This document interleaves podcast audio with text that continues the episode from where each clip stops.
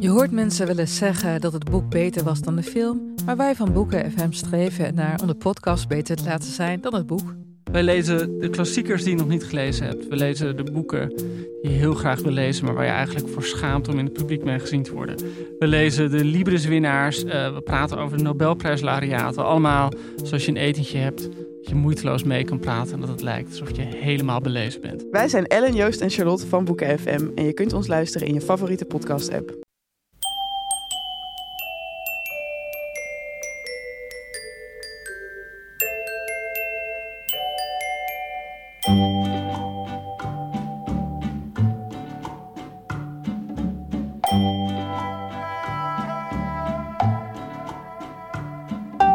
Welkom bij aflevering 166 van de Echt Gebeurd podcast, waar waargebeurde verhalen worden verteld door de mensen die ze zelf hebben meegemaakt. In deze aflevering het verhaal van Jet Berghout. thema van de avond was vriendschap.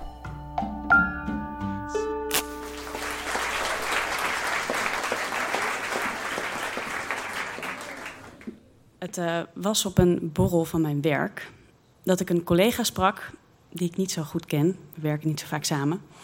Toen ze ineens midden in een zin zei: hey, weet je wat ik heb ontdekt? Jij hebt in de klas gezeten met een hele goede vriendin van mij, Bibi. En zodra ik de naam Bibi hoorde, voelde ik dat ik rood werd. En was ik in één flits terug in het klaslokaal, negen jaar oud, zittend naast Bibi. Bibi was een beetje een schuw, stil meisje en als ze sprak, dan hoorde je gekraak, alsof er roest op haar stembanden zat. En je zag schuim in haar mondhoeken van speeksel. Ze had vet haar en dat droeg ze in een lijzige staart in haar nek. En ze had haar ogen altijd half dicht, waardoor het leek alsof ze altijd onuitgeslapen was. Ik had een hekel aan mensen met onuitgeslapen gezichten. Ik weet niet waar het door komt, maar ik heb uh, al heel vroeg een aversie ontwikkeld voor slaperige blikken. Dat begon al met mijn peuterjuf Joke, bij wie ik om die reden weigerde op scho schoot te zitten.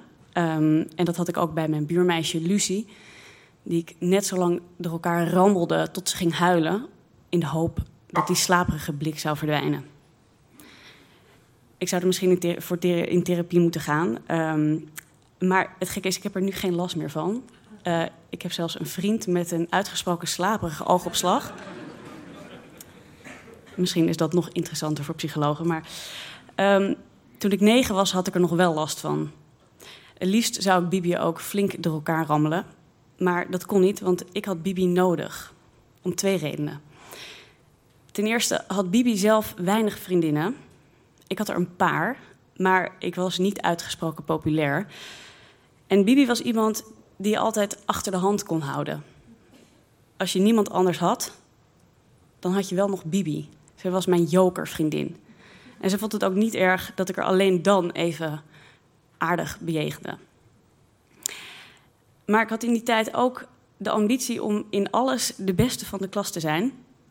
En ik was in heel veel dingen het beste van de klas, alleen niet in topografie. Bibi blonk uit in topografie. Dus altijd als er een overhoring naderde, dan dacht ik, ik hou de vijand dichtbij. En dan zorgde ik voor dat Bibi mij net zo lang overhoorde tot ik het even goed kende als zij. Ik heb me wel eens afgevraagd of Bibi mij heeft gezien als een vriendin. Ik ben één keer bij haar thuis geweest en ik herinner me nog dat ik me vergaapte aan de Barbies die Bibi had. Ik had zelf één Barbie dat was het afgedankte exemplaar van mijn zus met viltstift in het gezicht. Bibi had de hele collectie Barbies. Allemaal puntgaaf. En ze had het Barbie-kasteel. Ik kende niemand met het Barbie-kasteel. En ik overwoog oprecht om de vriendschap met Bibi misschien wat te verstevigen om die reden. Maar ik realiseerde me dat dat te veel verplichtingen met zich mee zou brengen. Bovendien had ik gezien dat Bibi's moeder net zo'n slaperige blik had als Bibi. En twee van die slaperige blikken die kon ik onmogelijk verdragen. Het was op een middag dat we gym hadden. En we hadden gym niet in ons schoolgebouw, maar in een ander schoolgebouw. Dat was een minuut of tien lopen. En daar moesten we altijd getweeën heen lopen. Dat ik zag dat Bibi met mij wilde oplopen, maar ik deed alsof ik dat niet zag. Want ik zag dat Linda nog met niemand liep. En Linda was mijn dromenvriendin. Linda was een charismatisch meisje met een energieke, pittige oogopslag. En ze was heel erg grappig. Iedereen moest heel erg lachen om Linda, maar ik nog het allerhardst. En ik probeerde ook altijd een beetje zo haar na te doen. Net zo grappig en net zo gek. En dat lukte me niet. Maar in de schaduw van Linda vond ik het al heerlijk toeven. Ik liep met Linda naar gym en ik zag dat Bibi zich achter ons had gevoegd, maar dat negeerde ik. Toen Linda een superleuk plan had. Uh, we zouden namelijk heel raar gaan lopen. We gingen onze benen in de lucht gooien. We gingen hinkelen. We gingen stampen. Het kon niet op. Heel wild. Ik deed minstens even wild mee. En op een gegeven moment, het was hilarisch, hoorde ik Linda zeggen: Goed zo, Bibi. Ik keek om en ik zag tot mijn verrassing dat Bibi ook meedeed. Ik grinnikte, want uh, ja, als Linda en ik het deden, dan zag het er gewoon heel raar uit. En als Bibi het deed, dan zag het er heel raar uit. En toen zei Linda, weet je wat, we gaan er ook rare geluiden bij maken. Dus we gingen loeien, we gingen gillen, we briesten, we loeiden. En Bibi deed mee. Sterker nog, ik hoorde Linda weer zeggen: Goed zo, Bibi, goed zo, Bibi. En toen ik omkeek, zag ik dat Bibi helemaal niet meer Bibi was. Bibi straalde. Bibi had haar schouders naar achter. Ze keek vier omhoog. En ik keek naar Linda en ik dacht: Je meent het toch niet? We lachen Bibi toch uit? En plotseling voelde ik een diepe steek van jaloezie. Toen we bij Gym waren aangekomen, werden we in twee groepen verdeeld. Bibi en ik aan de ene kant, Linda aan de andere kant. En we moesten heen en weer rennen. De meester gaf gym. Het was niet een hele interessante oefening. Maar het belet ons er niet van om gewoon door te gaan met onze rare fratsen. En Linda helemaal aan de andere kant van de gymzaal gilde en stampte. En ik deed mee.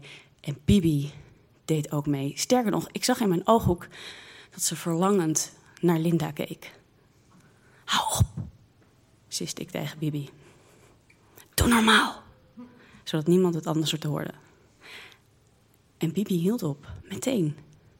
Sterker nog, ze liep gewoon, ze zei niets meer, maar de schouders waren alweer een beetje voorovergebogen. en ze, ze slungelde met die benen, ze had hele dunne benen en een heel raar wielrenbroekje. En volgens mij een t-shirt van haar moeder aan, dat zag er echt niet uit. Liep ze alweer door de gymzaal. En ik dacht erover na, terwijl we heen en weer renden. En toen dacht ik, Bibi moet gestraft worden voor haar overmoed. Want Bibi heeft geroken aan iets waar ze nooit aan had mogen ruiken. Aan Linda. Aan zelfvertrouwen.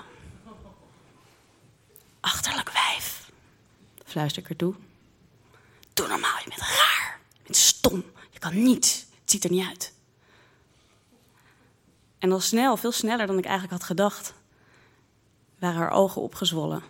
Kwamen er tranen uit en er kwam snot uit haar neus. En ze rende niet meer, maar ze sleepte zich voort. Niemand had het door. Aan het andere eind van de gymzaal was Linda aan het gillen en ik gilde nog harder mee. En daar hoorde ik de lach van Linda om mij. Twee dagen later zei onze meester: Jongens, er komt weer een overhoring topografie aan.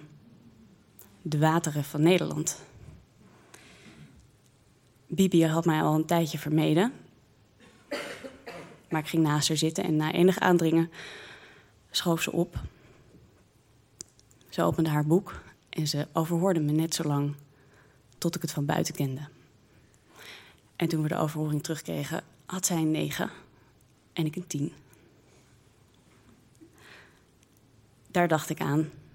En er kwam een dienblad met bitterballen voorbij. En ik dacht, oh ja, we zijn op een borrel. En ik keek onderzoekend naar de collega, speurend hoe ze naar mij keek. En nog voor ik woorden had gevonden, pakte ze mijn arm en toen zei ze: Zo leuk dat ik je nu zie. Bibi zei nog: Doe expliciet de hartelijke groeten aan Jet.